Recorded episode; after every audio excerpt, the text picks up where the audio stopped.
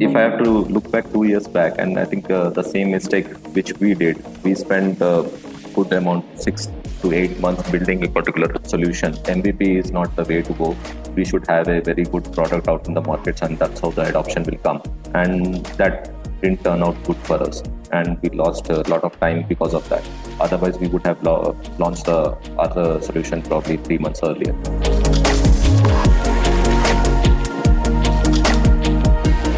you know, like when something is not working, the customers aren't paying for your service, money's not coming through the door, you know it's not working. But I think the biggest challenge is knowing what to do differently and getting to that point that you have that aha moment and say, oh, now I know what the issue is and how to do it differently. And I don't think there's a magic source for that. I think it's a matter of saying, recognizing that there's a problem and then every single day, you're kind of saying, okay, you talk to your team, you talk to your customers, you experiment, you try different things until you crack it. And the only thing that uh, I know for me as a founder is that one thing I know is that I will crack it if I keep at it, if I don't give up.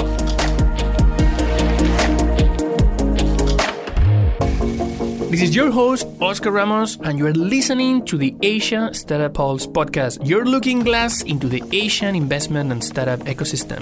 Hosted by the Global Venture Capital Fund, SOSV, and its cross border accelerators, Chinaccelerator, and MOX. Don't forget to like, share, and subscribe to us on your favorite podcast platform. Before we move on to today's episode, we would like to let you know about our 8x8 Global Speaker Series event happening on April 10th, where we bring 8 amazing speakers to share their insights in 8 minutes on building, running, and scaling businesses across Asia. Join us online via Zoom or offline if you're in Shanghai. The registration link is in the show notes. Now, back to today's episode.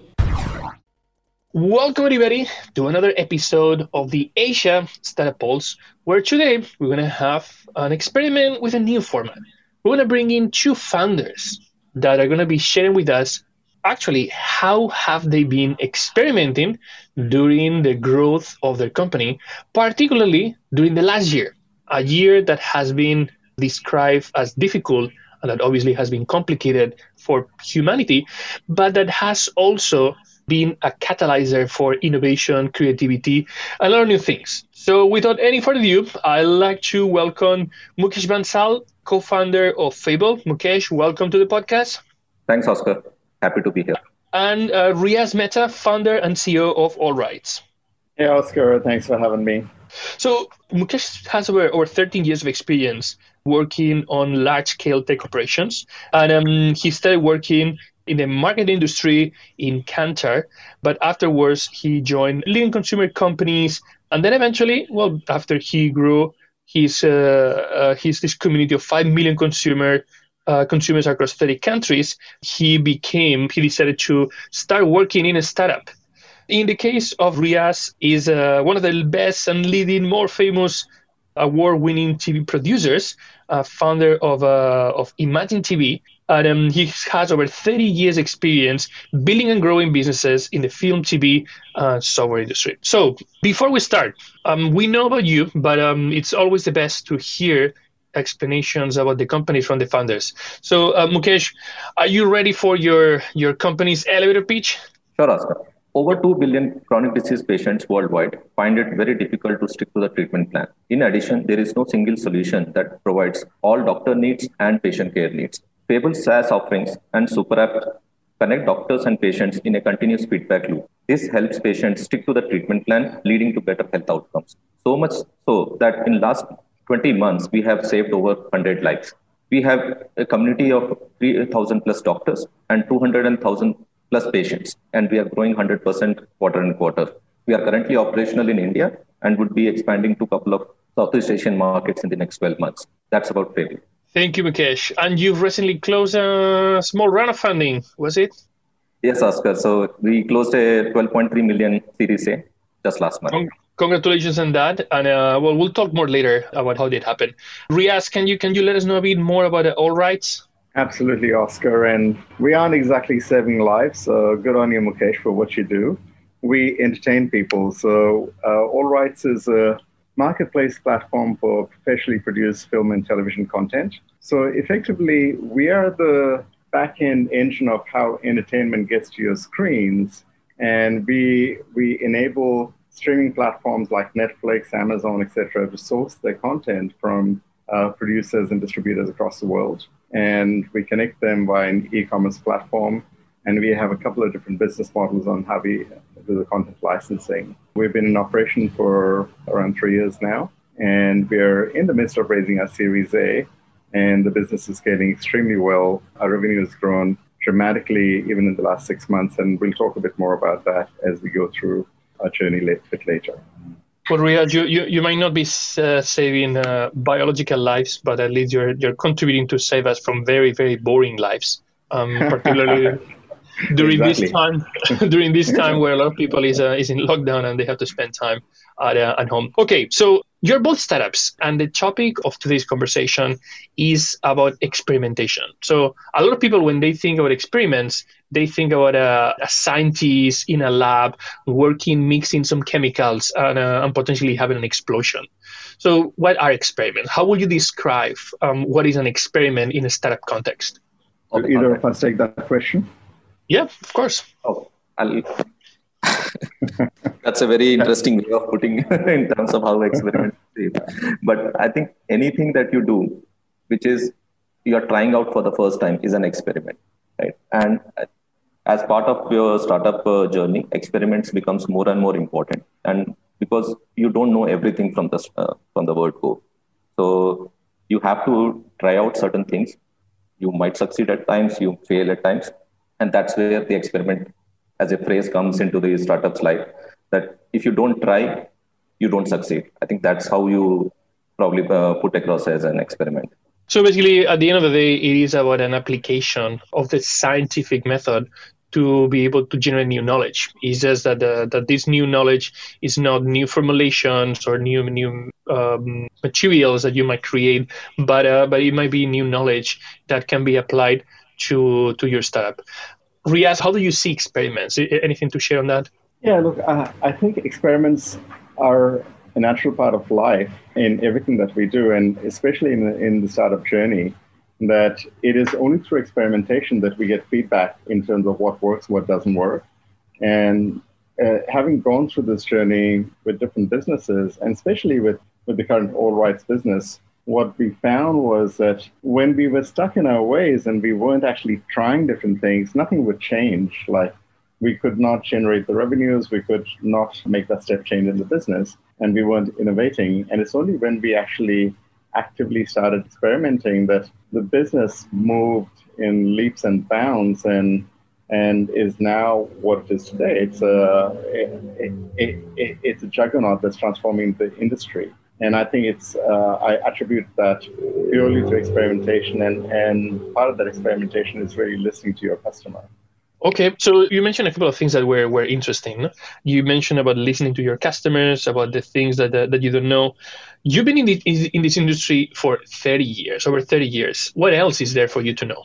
There's always more to know because I, I think a common trap that as a founder you can get into is to say, I know it all. And I've had the same thing when we've hired people within our business that have been in the industry for a long time. And they said, no, no, this is how the industry works.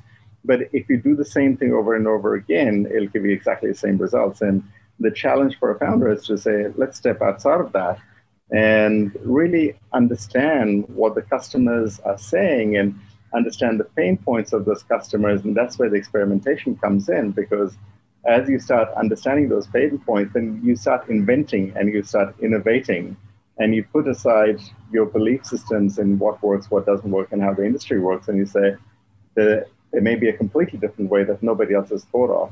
And that's where the true dis- disruption comes in. And that's what I've had to do myself, that I've had to put aside the knowledge of the industry and how things have always worked for 100 years and say, I think there might be a different way. And we found that different way. So sometimes um, everything that you know is exactly what prevents you from trying new things because um, you know business as usual, and uh, most of the startups are actually solving problems that might be new or, or problems that might be there forever. But definitely, what they're bringing in is a new approach. Certain industries are a bit more a bit more uh, conservative than others, no, and um, and there are areas like uh, like the healthcare space where sometimes um, there is experimentation and obviously there's development of new new drugs and, and, new treatments but they tend to be and go through very strict process of, uh, of validation. So mukesh for you working in the in the healthcare industry how are you constrained by um by the limitations of uh, of the industry to be able to experiment and try new things Oscar, I think uh, just going a step back, I think when we were talking about uh, experiments and what are those, a lot of times people perception is experiments can be done only at a product level, and I think that's not true because experiments can be done in each and every aspect of your business, whether it is your hiring, whether it is your the services that you're giving, whether it is your product itself. So experiments can be done at any any level, right? It can be your digital marketing experience, it can be your product development uh, like experiment that you want to do, or in our case, it has been hiring as well. So I think experiments are not limited to saying that you can objectively track something. It is, as uh, Riaz uh, rightly mentioned, I think it is about trying out uh, or breaking those uh, barriers and uh, bringing in some perspective, right? And that's where the disruption happens. So that's uh, more on the experimentation line. When it comes to healthcare, as you were asking about, a lot of uh, research goes into it in terms of that. I, I think that is limited to uh, a certain industry. Like, for example, if you're talking about innovation on a drug manufacturing side, even in, during COVID, we there is a lot of uh, noise about uh, talk about uh, vaccination, right? So these processes definitely, because you're dealing with people's life, right? So it has to be thorough and it can't be found out immediately. But when it comes to health tech companies, right, and in all these aspects, one of the missing aspect which we have seen worldwide is people uh, when they talk about healthcare, they miss the miss the user perspective or the patient perspective. I think that's where we, as a company, coming into picture. We are bringing patient first and saying that what is that patient needs apart from the regular medications that they have been prescribed by the doctor. Right? There is a lot beyond that. I think that's where the actual need of intervention as well as disruption required. So that is one area that uh, will yield because it's not just about taking your medication, it is about tracking your health. And once you track your health, how your prognosis of that disease is happening, I think that learning and that tracking becomes very much important in a, to arrive at a conclusive outcome.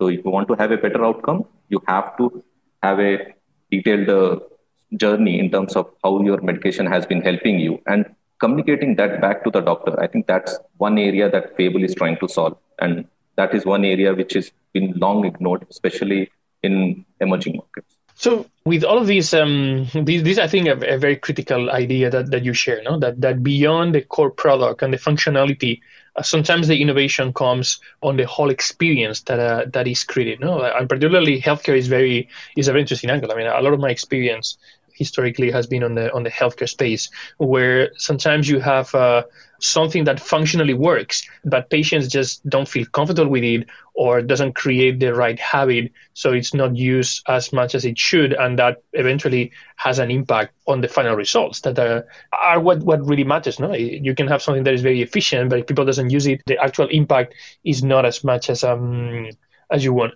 So when you work on on this type of um, of experiments for your company, how are you deciding? How are you looking for those experiments? What, what is the source of inspiration that tells you, well, we might need to work on these or, or work on that? How do you identify potential areas? I think it goes hand in hand with your business needs, right? So there are two aspects uh, uh, that you're trying to solve. One is what is that my consumer wants and what is that missing gap in the thing and that's how you start a business right say that okay this is a missing gap or this is the area that i want to uh, solve and that's how you start your company and uh, try to address that problem. As the company grows right you figure out that it is not limited to that. You need to give at times little holistic experience. And at times the education becomes more important than the actual solution. So changing the behavior of the consumers in terms of how they see the healthcare as a uh, service or a need is very important. And that's where your whether it is your content strategy, whether it is how you communicate with your consumers becomes much more important than just driving your solution. I also think that, you know, when, when you start a business and you're, you, you go to market thinking that you're trying to solve a certain problem. And it's only once you've kind of uh, gone down a certain path and then you start listening to what your customer is saying that maybe the problem is completely different. And that was the case with us, that we realized that uh, we weren't solving the right problem, that they, there was a much deeper underlying issue that we did not even realize existed. And then once you tap into that through experimentation and through listening to your customer, that's when you hit on, uh, I, I, guess, the nerve that helps you propel like a rocket and, and you, it drives you towards that innovation and towards creating that massive change that is much beyond what the problem that you might have originally thought that you were solving. And you would have never gotten there unless you were listening to what the market forces were telling you. And I think the key is about be, uh, being observant. It's really about being aware of the challenges that come your way. And if something is not working, then really kind of drilling down into why is it not working and what are the underlying issues. How do you observe? I mean, how, how does the observation happen? Maybe I'll go into our own example, right? So we were on a certain path creating a marketplace platform that was transaction based. And for a long time, you know, we, we weren't generating the revenue, revenues that we had expected, even though the, we had buyers and sellers in the marketplace. And that was quite troubling. And it really uh, led us to thinking, okay, what is wrong? What's wrong with the fundamental business model? And it was a conversation with the client that came in and through our lead generation exercise that, you know, the client basically said, Hey, I don't have big budgets and I can't afford all the content that you guys have. And, you know, can I do it a different way? Can I pay you a monthly fee? Can I, you know, can, can we restructure this deal? And it was that one little conversation that I, uh, when I was talking to the, to the customer, I thought about it and I said, that's an interesting idea. Let, let me try that. And I said, yes, absolutely, we can do it that way. And that kind of led to a chain of events. So it was really about listening to the customer and understanding what the pain point was. But that was our first experiment. And then we continued doing similar experiments with others to say, maybe it works with others. And, and that had a snowball effect and it, it kind of changed the direction of the company completely. So I think listening is a key and observing is a key to creating that change.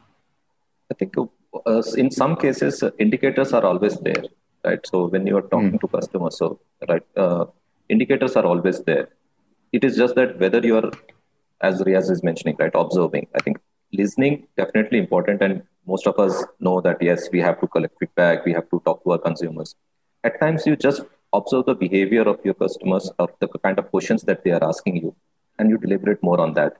I think that itself will give you a lot of indication. So in our case, we build this whole solution keeping consumer or patients first. And doctor was an important cog in the wheel, right? Without them, this feedback loop is incomplete. But when we started talking to doctors, now their needs were very different than what patient needs were. Patient want continuous monitoring, their do- availability of their doctor to be there on up, upfront or whenever they need them. But when we talk talking to doctor, they had very different expectations from the platform or from the solution that we were offering. I think that's where becomes a you know kind of a catch 22 situation that okay what i'll do now? Right? because your consumers are expecting something your other side of the spectrum or doctor again is a consumer to us. So he is expecting something. Now how do you bridge the bridge that gap? Right? And that's where if you are not adapting to the situation quickly and you are not proposing or probably deliberating on that more the adoption will never come. I think that's where uh, listening and observing becomes very uh, more important and this can happen only if you con- take a little conscious step going into the market, talking to a consumer. So whether it is in person, telephonic, video, doesn't matter, but talking to them and understanding their needs and having that spread across the community, not just talking to 10 consumers, you will get the absolute idea of the business or what their expectations are. So have that segmentations in place and talk to different sets of consumers, whether it is a different specialty of the doctors, and then you'll arrive at a conclusion. I think that becomes much more important. And just to add to Mukesh's point, I think all of that requires an open mind. that you, you have to be open to what your customers are saying and, and open to looking at things a different way, that things don't have to operate the same way that they have for, you know, decades or hundreds of years. That if your mind is open, you kind of go, why not? Right? If somebody throws an idea at you, it's always about asking yourself, why not that idea? What if we tried it? What would happen? And then experimenting with that and, and experimenting at a small scale so that it, with the startup, you take low risks and, and you kind of go, okay, if, if I experiment with this particular customer, I'm not going to burn a big client. And if this experiment works well, then I can try it on a bigger client. And that's kind of uh, the approach that we have adopted even while we went through our pivot. We hope you're enjoying the episode. And if you're an entrepreneur building a cross border business, feel free to contact us at chinaccelerator.com or mobileonlyx.com. So, we're talking about experiments, and in both of your comments, there was always something that, uh, that was, was prevalent. You were all quoting talking with customers, communicating with customers, listening to your customers, learning from um, from your, your your customers. So one of the things that I've seen as a major challenge for a lot of organi- a lot of startups to run experiments is the definition of the of what is an experiment uh, and what is the minimum uh, simplest type of experiment that you can use to eventually once you have a potential assumption when you once you identify something that that you know, why not? Or, or this maybe. How do you test it? How do you go out and interact with it without getting into an analysis paralysis stage where you might need to spend a lot of time to research, to look for validation, etc. And how can you go out and, and, and test faster? So, what is what is this type of minimum experiment that you can run to be able to have some insight or, or, or breakthrough? For us, Oscar, it was um, literally, if I might, may share the story, it was like this airline pilot wanted to start their own streaming channel, basically. And they'd come in uh, uh, to, uh, through our digital marketing campaign. And I thought, okay, I'll talk to the guy and see what he says. And as I started talking to him, the ideas started evolving. And, and when I understood his pain points of why he couldn't launch his business, and I said, okay, what if I did this for you, right? What if I gave you this content on, on a more low monthly fee subscription? Would you do it? And when the guy said yes, at that point, I didn't have a business model on how I would do it. But basically, I said to him, absolutely, this is what we can do for you. And then I went away and kind of figured out on paper, went back to him a couple of days later and said, yep, this is how much I'm going to charge you. Uh, if uh, will you come on board? So it was I, I, took a very small risk in in basically proposing an idea to this guy. And when he said yes, then I had to go away and say, okay, fuck, I've got to figure it out. And uh, I uh, spent a couple of days, but I didn't spend too much time because it was an experiment. It was literally like, okay, now if I go back to him with the number, is he going to buy it? And when he said yes to that number, I said, okay, that, that led me to down a certain chain of events. So that experiment grew to a point that I, I developed a business model around it. And then I started testing it with, you know, two or three other people that came to the, uh, via digital marketing campaign. And I said, hey, I know you're looking for content and looking to license it. What if I offered it to you this way? And then I got enough proof points that uh, people said, yeah, that's amazing. I, I, I do it. Then it, there were tiny experiments. There was very little risk for me. We weren't building a product at that point. We were just having conversations. So, conversations, email exchanges, and that's what ultimately led to the product. Oscar, I think uh, uh, experiments, uh, there is no scientific or a rule book for experiments, right? You can try out anything. As a uh, founders, right, you might be one member uh, company or like you have three or four of you. And founders are always bullish about their own business. So having conversation with, with the team and uh, probably having a little larger audience to your ideas and bouncing off those ideas with them, I think it helps. Uh, so in our case, what we have done is uh, we formed a core team where we uh, took five, six senior uh, team members uh, who are leading, in, looking into different business aspects and formed a small team. And we meet every week just to discuss on things. We bounce off ideas with each other. Definitely there will be some pros and cons coming up in terms of okay, this might work. Have you thought about this? Have you thought about that? I think those are also kind of experiments that you're trying out different things. You're bouncing off those with certain people who come with certain experience and some thought process. So then you'll realize that, okay, there are some scenarios which I haven't thought of. The second set of uh, it might be as small as because every business will have their customers, right? Whether it is consumers, whether it is B2B business, doesn't matter. You just talk to few of your customers, and that will give you the initial idea in terms of how they're perceiving your solution. The third point I, I would like to add here is in terms of having basic understanding. For example, let's say you have a product and you just see the adoption or just uh, basic behavior things. Probably uh, there is one uh, uh feature in your product. You thought that it is very important. People will come here and probably do this particular. There is an expectation on that particular thing, right? And then you realize that seeing some bit of uh, analytics, it doesn't need huge data also. That majority of my customers are not going there or not using it. And then you try to figure out that why they are not using it, and that itself becomes a big enough experiment for you to you know, make a successful plan.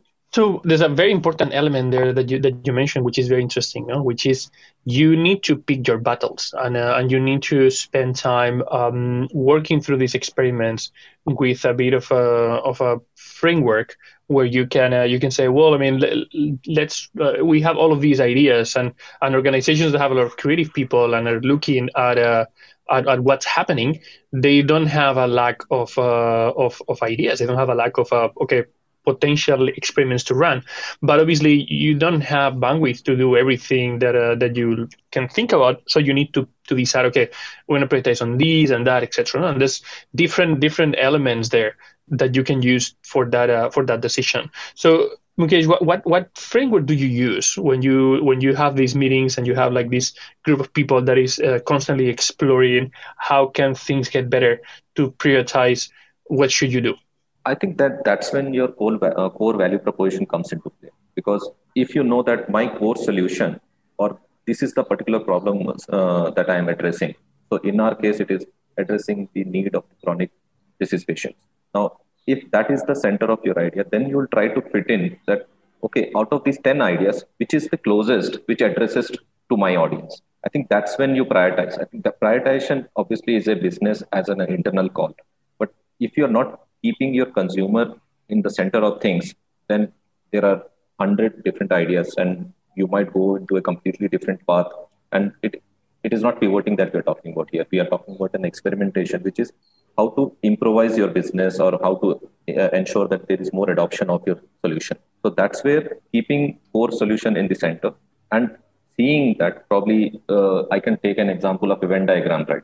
So you have the core solution in the middle, and then you plot all your ideas around it and say that okay, this particular idea is closest to the need of my customers, and that's what I'll experiment first. And that becomes the basis of your prioritization. Mukesh, uh, I think you, you also mentioned something quite uh, quite interesting. No? You talk about um, some of the experiments that might be very relevant pivots, like a, a very important change in the direction of, of the business. No, Riaz was uh, was sharing an example of how they they pivoted completely their their uh, pricing model by by changing something that was relatively traditional in the in the content industry at least in the in the in the B2B or acquisition of content, and applied a way more flexible model of um, of uh, of content acquisition for any type of uh, of uh, of content distributor or, or broadcaster that wants to to share to share content.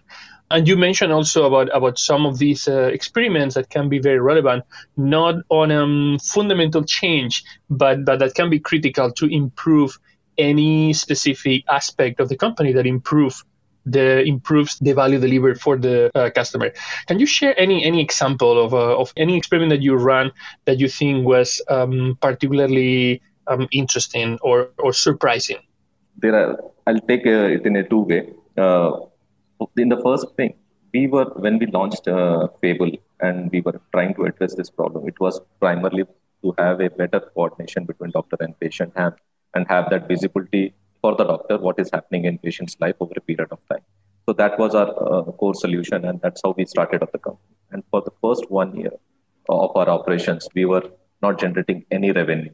So I think that's when when we you know, started going into the market, talk, started talking to a lot of investors, everything was good, idea is good, solution is good, but okay, you are not generating revenue. So what now? Right? Okay, let's do something, then we'll talk. I think that's when we said, okay, let's assess the need of the consumers again. And it become important for us to generate revenue, right? And we went back to our customer, uh, few customers, spoke to them in terms of what are their different needs, and we realized that just having doctor connection is one thing, which is a good thing to have, right? And they are uh, very much uh, comfortable and uh, they appreciate the idea, but they definitely have some other health needs, right? Which is they need their medicines on a regular basis, they need some diagnostic tests to be done on a uh, certain frequency, they want to talk to their doctor, and that's when in August 2019 we launched our first experiment. We started uh, tied up with few of the e-pharmacy companies and started uh, delivering medicines to our customers. I think that was the first experiment that we run, uh, which was planned a little bit keeping revenue in mind, and that become became the tipping point in our journey because that's when we uh, started generating uh, revenue at a company level, and that's how the business has grown since then. And I think Mukesh, that's a really key point, right? I mean, even for us, it was when the business wasn't generating revenue, that, that's what drives you to actually look at the fundamental issues and the business model. Because if we think that this is a great model, but people aren't paying money for it, then clearly it's not a great model. I think that's what leads to that experimentation, and that uh, that's what leads to the innovation. So the indicators are always in front of us. I think as a business, it's just a matter of saying, okay, what is the market telling us, and then and, then you got to keep questioning and questioning and diving deeper until you discover, you know, what is that one thing that you need to change that will uh, fix your underlying issue. So th- that's actually a very, very interesting comment that you you both mentioned. No? I mean, how this external pressure that was coming to to you, where you suddenly realize, hey, like we are not generating revenue. I mean, that that's kind of like a very, very strong external um, red flag that is being shared. With like, I mean, we have a product, we have a value proposition, but but yeah, I mean, people is not biting the way they, they should. No, I mean, we have an issue here, a fundamental issue that uh, that maybe is hiding the the fact that there's something broken in our model, and to a certain degree, like there's an external factor that comes to you. No, like could be investors, uh, could be that that you have an advisor or somebody that that raise raise that um that flag to you. What is the moment when you start uh, realizing, well, I need to change. I need to I need to really ch- change those those fundamentals that I have in um, those, those beliefs that uh, that I have, and I need to start exploring something uh, something new. As a founder, you know, like it, when when something is not working, you know, if the customers aren't paying for your service, money is not coming through the door. You know, it's not working. But I think the biggest challenge is knowing what to do differently. And uh, getting to that point that you have that aha moment and say, oh, now I know what the issue is and how to do it differently. And I, I don't think there's a magic source for that. I think it's a matter of saying, recognizing that there's a problem that is, and then every single day you kind of say, okay, you talk to your team, you talk to your customers, you experiment, you try different things until you crack it. And the, the only thing that I know for me as a founder is that one thing I know is that I will crack it if I keep at it, if I don't give up, that uh, if I keep trying, if I keep trying different things, if I keep an open mind, if I keep talking to my customers, I will find that solution. It's just a matter of time. And of course, with the startup, time is not always on your side. So you got to hustle, you got to keep moving quickly so that you find it before you run out of cash, basically. And there's a there's a countdown there that makes your life um, um yes. yes, exactly. I think on a lighter note, when money stops coming in, I think that's a big big red flag, and you have to introspect what is going wrong. But uh, I think to be timing of the experiment, it is important that whether things are going your way or not, because a lot of companies that or, friends had companies, and there are previous examples as well few companies have focused too much on the revenue side and probably they failed to build the traction. And few companies have built great traction, but they failed to generate uh, or probably make a business out of it. So I think these two areas, it's the middle path that you have to adopt and say that, okay, now I'm able to generate traction. Now, let me not be get carried away with that, that I'm getting great traction. I have 100,000 DAU. Now, what I do about it, my business is running great. That's not the point. The point is how much value you are generating for these 100,000 people and in turn what they're generating for you. I think if that assessment goes hand in hand and you continuously keep on evaluating that part, I think you will definitely keep coming up with different ideas and the openness that we have been talking about will remain there. Otherwise, you will get carried away with your with one trajectory and you will completely ignore the other one. Something that is very interesting inside SOSV, inside the cross-border cross-border investment uh, ecosystem, where we mostly deal with uh, with software companies, B2B or B2C, is that up to now, every single company that raises Series A they did that with a business model that was different than the one that they had when we originally invested and, um, and before the company went through any of our accelerator programs. And that obviously is a, that, that's a that's a data point that we have right now, and it's relatively common that uh, that when you read the stories of uh, like big startups, successful startups, they've uh, to a certain degree gone through different pivots. Some of them a bit more like harder or or like a bigger changes, whereas others are sometimes a bit uh, specific on, on key areas. But at the same time, we totally understand that uh, that when a founder decides, I'm going to start a company, they do that with the belief that they're going to be successful, and they do that with the belief that they're going to be successful, knowing that most startups fail. I mean, a fact is that most startups fail, but founders believe, well, I think that I have I, I found a way to crack it. So this moment where you said, well, I believe I have it, but then what what the statistics are saying, you actually don't. But you need to let go that uh, decision or that belief that was the the boost of confidence to decide to jump into the into the sometimes uh, dangerous waters of the startup world. How is that transition? How is that moment of saying, well, I made this leap of faith based on one idea, that idea might be wrong. And if I don't change, I might actually follow the, the, the, the path that majority of the startups follow. I want to counter that, uh, uh, Oscar, because I don't think there is any idea which can't be pursued. The, the, how we have to look at this is I started with one particular belief and I started building on that belief. I made a solution around it and I went into the market and started uh, with that. It's seen some success and there was definitely some missing links because any beat any founder definitely we have been human beings we will make mistakes. So we will realize that okay these are some of the things that i have not thought through. And you pivot in between right? That pivot i think is a temporary thing. You have to see it as a more of a temporary thing and not as a permanent thing. If your belief and your the problem that you're trying to solve in our case we are dealing with a very sensitive topic right? We are trying to better somebody's health through our solution. Now, if that belief is there, probably for six months or one year, you might have to take a different path to arrive at it. But your long term vision and your short term vision should not get conflicted. I think that's where uh, you have to assess yourself and say that, okay, my core belief is this.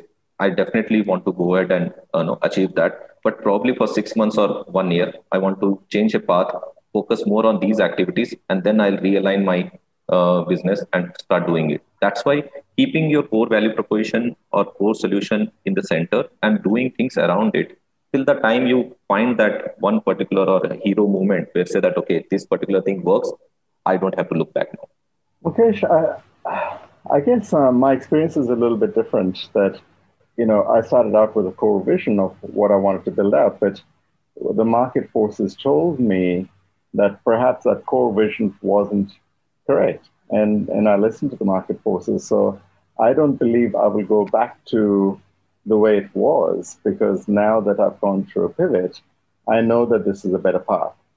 So I think there's different ways, and for every business, there's a different journey.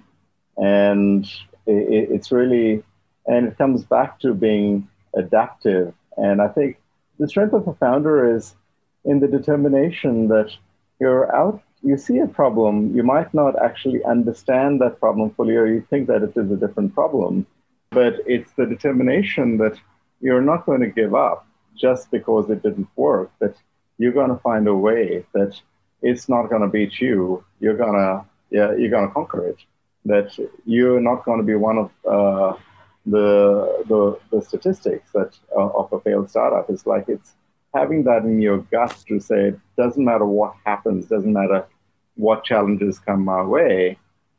I have what it takes to actually find a way through and for this startup to succeed. At least that's my belief and vision.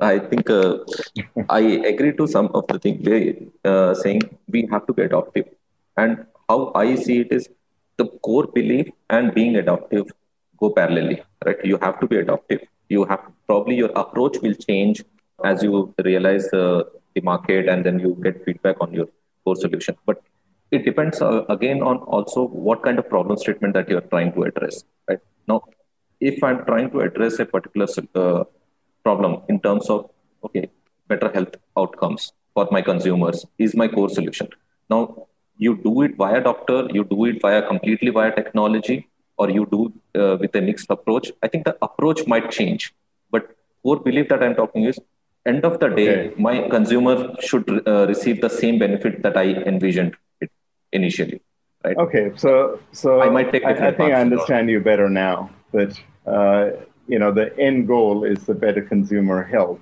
but how you get there, uh, there might be a hundred different paths to it.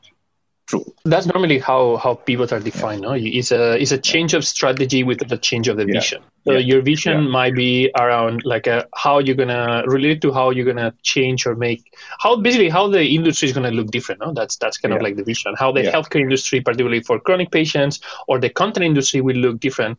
Then the way you're gonna make that change happen, that's your strategy, and that's what it's subject to to change in, in most cases. Now we have companies that they simply change the pricing model radically, or companies that change um, the distribution channels, or companies that realize that to be able to create a different uh, landscape, the the ones that they have to work with, uh, the, the the people that they have to influence might not be the might not be the the, the the ones that they've identified. No? In healthcare, for example, there's a lot of cases where where companies have managed to get very surprising success, where in instead of of, uh, of working directly with the patient, they work with the with the social circle of the of the patient, no? and, and that changed mm-hmm. uh, radically. This conversation is getting um, um, uh, a bit longer, so I want to go into one of the key topics that that a lot of people was really interested to learn, which is how has your experimentation changed with uh, with COVID?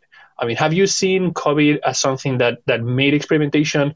I mean, obviously different because a lot of things have changed. But has this something that have has made things more difficult or simpler? Can you share an example of something that was able to to that you were able to achieve because well now the way we operate uh, is in general different? I think it has completely changed, right? And uh, so I'll take an example. Now we are more of a uh, company where we interact with consumers and doctors.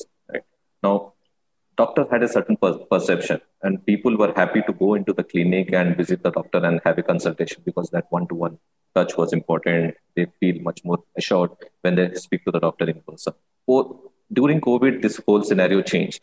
Right, teleconsultation became the norm, and as a platform, we didn't have teleconsultation at that time, so we quickly have to adopt you know build that part, uh, part of our uh, solution and then start offering it. Obviously we did very bad in the first first phase of it. Then we improvised and made some changes and successfully made a particular product out of it and launched it again. Now as the situation started improving again the consumer shift there is a fundamental shift in terms of how doctors perceive tech as a solution. Because earlier they were less adoptive or they were happy with their own practice. Now they feel that yes technology can help but when they see people coming back to the clinic, then the there is a again mitigation of that expectation and saying that okay, I'm happy with the way I was doing previously. So I think as a company who has only existed only for two and a half years, a disruption of one year, one and a half year is a big disruption for you, right? And in between, you change a lot of paths. So experimentation during uh, pre-COVID, you had certain expectations and certain uh, acquisition uh, models that you have adopted during COVID, it completely changed. You become more and more digital, whether it is via telephone calls or video conferencing calls. That's the only mode, model left to you. And post COVID, again, I think people are uh, going with a mixed approach. And I feel going forward, in the at least in near foreseeable future, we see this mixed approach continuing for some time, right? Where they are open to technology, but technology has to solve their in level or in person kind of conversations better than just being completely remote. I think that's how your experimentation and in terms of the expectation of the consumer have changed uh, pre-COVID, COVID, and post-COVID kind of scenarios. And in this important factor becomes because as we have grown in probably last one year, your data starts showing these trends, and uh, looking at that data and talking to your consumer itself will give you a lot of insights that how the uh, particular things are being perceived, and then you keep on adopting and changing. And experimentation probably will increase from here on because companies have, or any companies, whether it is startup or large organization, again have to reevaluate some of the strategies that they adopted during the COVID time because consumer behavior will definitely shift. It has taken a lot, a lot of hit, and there will be a mixed approach. Will be much more beneficial for people, uh, for companies, than just going with a singular approach that now digital is the game. Let's forget about anything on feet on street or offline. On our front, um, COVID's actually you know helped our, our business because uh, our business used to rely a lot on trade fairs and uh, with COVID, these trade fairs started uh, either going online or shutting down. So it became easier for us to do the experimentation because the expectation of meeting people face to face in our industry that had, ex- and it, our industry has always been kind of a, you know, let's have a meeting, let's talk about stuff, let's fly to the south of France and do a deal. With COVID, we were able to do a lot more experiments and uh, but people were a lot more open to working with us in this fashion, and I think it, it really helped fast track our journey. So it's for us, it's been a positive. Last question I was going to ask, maybe you can take it first, uh, Riaz. Yeah, um, sure. Thank basically, you. if you were if you were able to talk uh, with yourself um, when you were uh, studying the company, Okay, and obviously at that time you didn't know anything about about what you find what you discover about the industry, but you could give you advice in terms of how to how to think and how to how to approach experimentation. What type of advice would you give to yourself? So my advice to to my younger me, uh, going back a few years, would be don't spend too much money building a product. Talk to customers, run little experiments, understand what the problem really is before you build a product and uh, that, that you think is going to work for the market and don't think that you have the solution yet. Uh, uh, talk to lots of people, try different things, and that'll lead to the right product. Thank you, Riaz. Um, Mukesh, if you were able to to have a conversation with um, with yourself when you were starting to launch the um, like Phable, what will you change or what kind of like suggestions will will you make to to speed up the the process of um of getting to to your Series I still feel I started like yesterday. So, but uh, if I have to look back two years back, and I think uh, the same mistake which we did, we spent a good amount, uh, six to eight months building a particular uh, uh, solution, and we thought that MVP is not the way to go. We should have a very good product out in the markets and that's how the adoption will come. And that didn't turn out good for us. And we lost a lot of time because of that so otherwise we would have lo- launched the other solution probably three months earlier. Well thank you very much riaz and, and mukesh for sharing your journey your learnings about this very very important topic on experimentation and, and how this has changed through the through the last year.